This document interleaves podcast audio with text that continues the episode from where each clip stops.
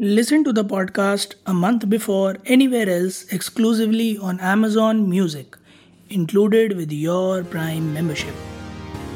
नमस्ते इंडिया कैसे हैं आप लोग? मैं हूँ अनुराग। और मैं हूँ शिवम।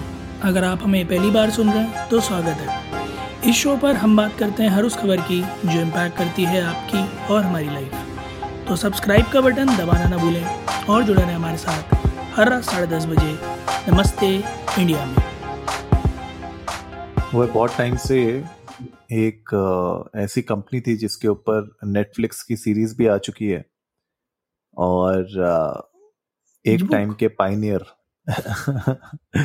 एक टाइम के पाइनियर जहाँ पे एक टाइम पे इनकी वैल्यूएशन हुआ करती थी 47 बिलियन आज उन्होंने बैंक्रप्सी के लिए फाइलिंग कर दी है।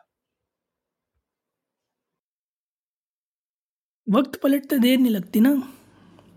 वक्त पलटते देर नहीं लगती और आपको कहाँ से कहाँ लाया जा सकता है वो भी मतलब मुझे लगता है इस न्यूज़ से साबित होता है कि nothing is forever right बिल्कुल सही बात है मतलब अगर आपको शीर्ष पर जमे रहना है तो आपको सतत रूप से वही श्रेष्ठ श्रेणी का कार्य करते रहना होगा।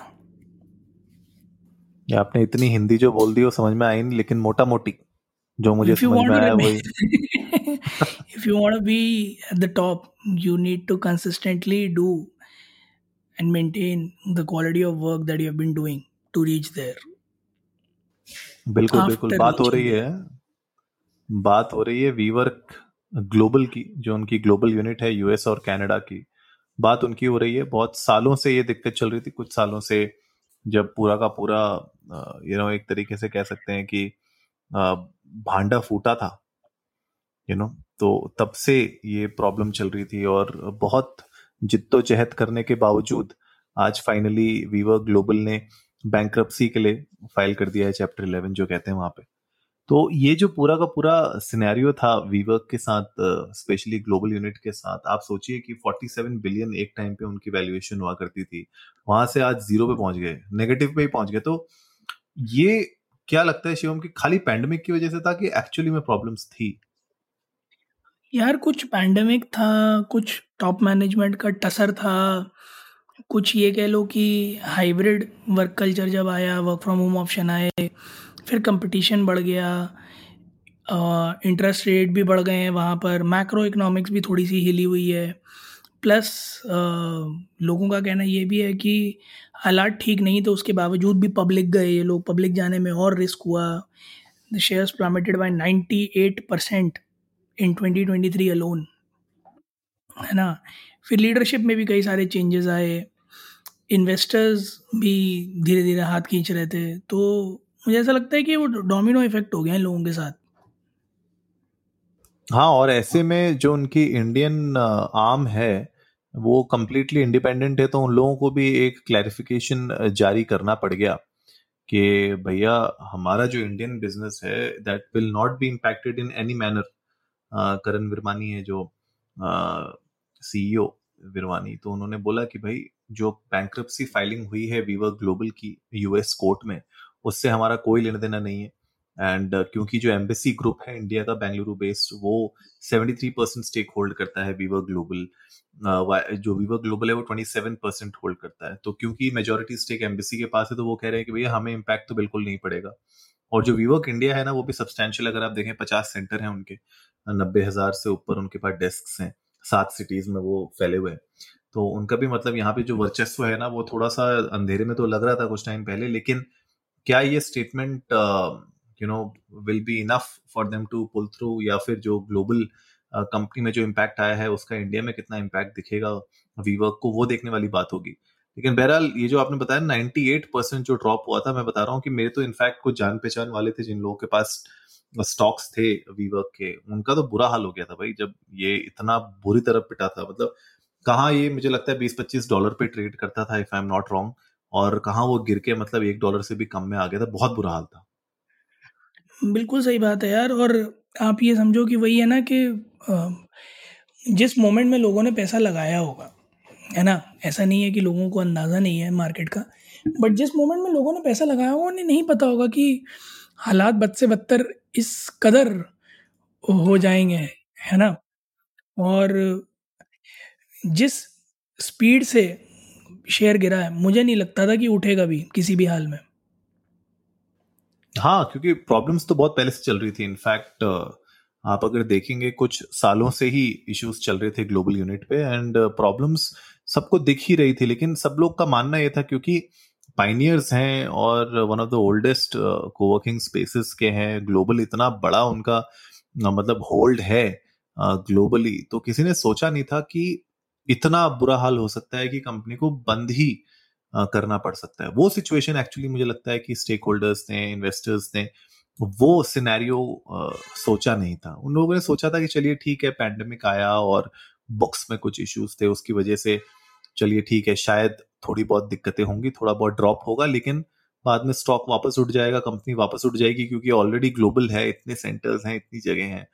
बट इस तरीके से ड्रॉप होगी इस तरीके से आ, हालत ये हो जाएगी कि आज आ, आपको फ़ाइल करना पड़ जाए तो आप सोच सकते हैं कि कितना मतलब it's it's a very very sad state मतलब 700 से ऊपर लोकेशंस में प्रेजेंट है। आप हिसाब लगा सकते हैं कितना बड़ा एम्पायर है। अरे, एक चीज़ और भी है ना, अगर कोई भी कंपनी जो यूएस, कनाडा में, जिसका बिज़नेस इस तरह से प्लमेट होता है ना ना चाहते हुए भी उस पर ग्लोबल इम्पैक्ट आ ही जाता है। लाइक इरिस्पेक्टिव कि वो और जगह कैसा कर रही है। उस पर वो ग्लोबल इम्पैक्ट आपको हर, हमेशा नज़र आएगा, अनुराग। और मैंने तो हाल फ़िलहाल में ये बात नोटिस की है कि जितनी भी यूएस बेस्ड कंपनीज़ हैं ना, उनके हाल अच्छे नहीं हैं। आज से मान के चलो आप छः आठ साल साल भर, सवा साल पहले तक भी लोगों के मन में ये रहता था कि हम बाहर चले जाएँ, बाहर नौकरी कर लें। पर अब बाहर का मार्केट जिस तरह का है ना, उस हिसाब से उन्हें इंडिया सेफ़ लगता है। And noticing these kind of events लोगों का भरोसा जो है वो इंडियन कंपनीज़ पर और ज़्यादा होता जा रहा है। Not that I am saying कि उन लोगों की स्ट्रैटेजी ख़राब है या क्या है whatever they are doing they are doing their best but think from the perspective जहाँ अब यूएस मार्केट में वीवर जितना बड़ा प्लेयर अगर जाता है तो there be plethora of players right also there are chances for some Indian coworking real estate players to actually make something out of it नहीं नहीं, आप तो खैर वीवर के बारे में बात कर रहे हैं। मैं तो मेरे पास आईसीआईसीआई का ब्लू चिप म्यूचुअल फंड है जो यूएस के स्टॉक्स पे लगाता है। उसकी हालत खराब हो रखी है यार। उसमें मतलब इतना मुझे लॉसेस हो रहे हैं। हर दिन मैं पैसा लूज कर रहा हूँ उसमें। ठीक है? तो आप मतलब जो कह रहे हो ना, बिल्कुल पॉइंट सही है कि अभी मार्केट इतनी खराब हो रखी है वहाँ पे डाउन चले जा रही है डाउन चले जा रही है यूएस की स्पेशली तो मैं तो ब्लू चिप में लगाने के बावजूद डाउन जा रही है नेगेटिव पे। तो आप सोच सकते हैं कि बाकी कंपनीज़ का क्या हाल होगा। बट घूम फिर के बात यह है कि यस टाइम ऐसा आया है जहाँ पे इंडियन कंपनीज़ इसको लेवरेज कर सकती हैं अपने बेनिफिट्स के लिए। लेकिन at the end of the day real estate एक ऐसा बिज़नेस है it is not that easy क्योंकि ऑपरेशनल हैवी होता है एंड कैपिटल हंग्री होता है तो इसको रन करना भी अपने आप में एक चैलेंज है। It's a complex business, it's not as easy as running an app. तो वो एक थोड़ा सा मुझे लगता है कि फ़र्क पड़ जाता है। प्लस, यू नो, किस तरीके के इन्वेस्टर्स हैं आपके पास, वो कितना आपके ऊपर प्रेशर डाल रहे हैं एक्सपैंड करने के लिए यू नो, स्केल अप करने के लिए, वो भी एक बहुत बड़ा फैक्ट बन जाता है। लेकिन मैं तो चाहता हूँ कि नमस्ते इंडिया की जनता जाए, इंडिया इंडस्ट को नमस्ते पर ट्विटर और इंस्टाग्राम पे हमारे साथ अपने थॉट्स शेयर करें। बताइए गाइज़ आप लोग कि, आप लोगों को क्या लगता है? क्या आप लोगों ने, चलिए पहले तो ये बताइए, कभी वीवर्क में बैठे काम किया है आपने? कभी कुछ किया है? आपको पता है वीवर्क है क्या? कभी इंडिया में बैठे हैं आप किसी वीवर्क में? हमें बताइएगा, अपना एक्सपीरियंस शेयर करिएगा और हमें ये बताइएगा, ये न्यूज़ क्या आपको लगता है आने वाली थी या फिर सडन था आपके लिए?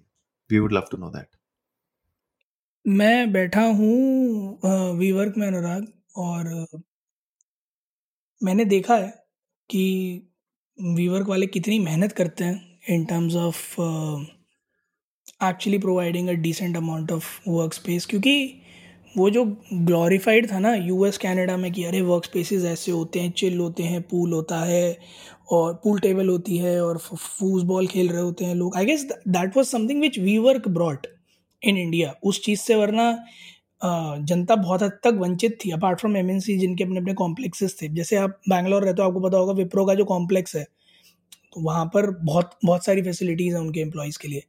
बट आम जनता से वंचित थी। कोवर्किंग आया कोवर्किंग में फिर ये सारी चीज़ें आई, लोगों को बहुत कुछ नया देखने को मिला। सो आई रियली होप कि वीवर्क इंडिया में जैसा चल रहा है, ऐसा ही चलता रहे क्योंकि जनता बड़ा प्रेम करती है वीवर्क से। जनता बड़ा इच्छुक है वीवर्क जाने के। But let's see what the future holds तो उम्मीद है आज का एपिसोड आप लोगों को अच्छा लगा होगा तो जल्दी से सब्सक्राइब का बटन दबाइए और जुड़िए हमारे साथ हर रात साढ़े दस बजे सुनने के लिए ऐसी कुछ इन्फॉर्मेटिव खबरें। तब तक के लिए नमस्ते, नमस्ते। इंडिया।